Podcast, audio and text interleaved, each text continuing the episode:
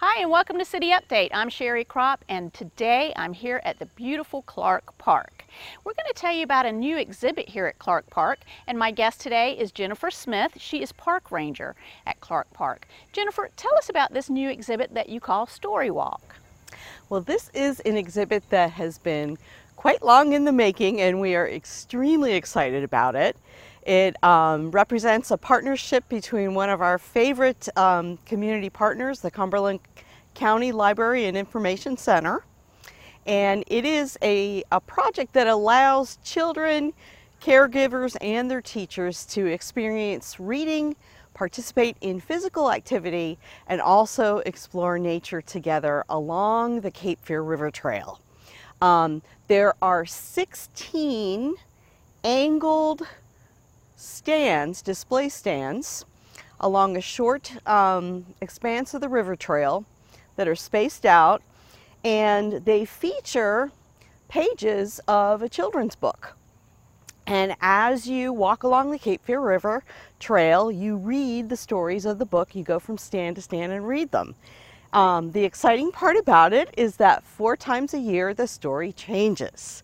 So you can read four books along with your, uh, your child or your students um, uh, along the river trail, exercise and enjoy nature um, as you go, uh, and it changes again four times a year.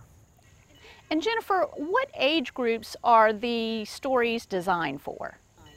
It is mainly designed for pre-K and early uh, elementary age children, but uh, that, uh, that depends on which book is actually uh, selected for that particular time period.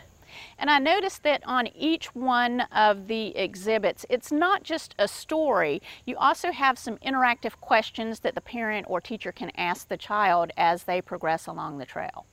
Yes, the picture book uh, displays also feature early literacy and science, technology, engineering, art, and math activities along with movement exercises. And how do you get to the story walk, Jennifer? This, um, uh, these display boards are conveniently located right at the playground at Clark Park. And um, the, um, the signs proceed um, from the playground just a very short distance south um, of the playground to um, the little creek. We have a little bridge that goes over the creek and we really wanted the students to be able to um, walk over the bridge and enjoy the sound of the bubbling water as part of their story walk hike. So we have the um, the story walk ending just a very short distance beyond that little bridge that goes over the creek, but it's a very short walk. I think in total, the the entire walk for Story Walk is between a quarter and a half a mile, so it's stroller friendly, um, very easy to walk, but providing ample exercise, especially for young children.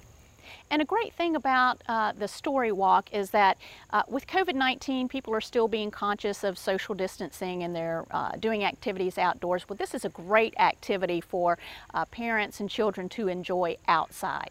Absolutely, and it's also a free activity, and that's one of the reasons I believe it was given funding. Um, the uh, the project cost um, over twelve thousand dollars, and that was contributed by uh, the the um, the Women's Giving Circle from the Cumberland Community Foundation, um, and the pro uh, the project is being promoted by the Partnership for Children um, in, in, and the library um, in um, activities that they do for underserved uh, communities. So it's a free activity that can everybody can enjoy regardless of income.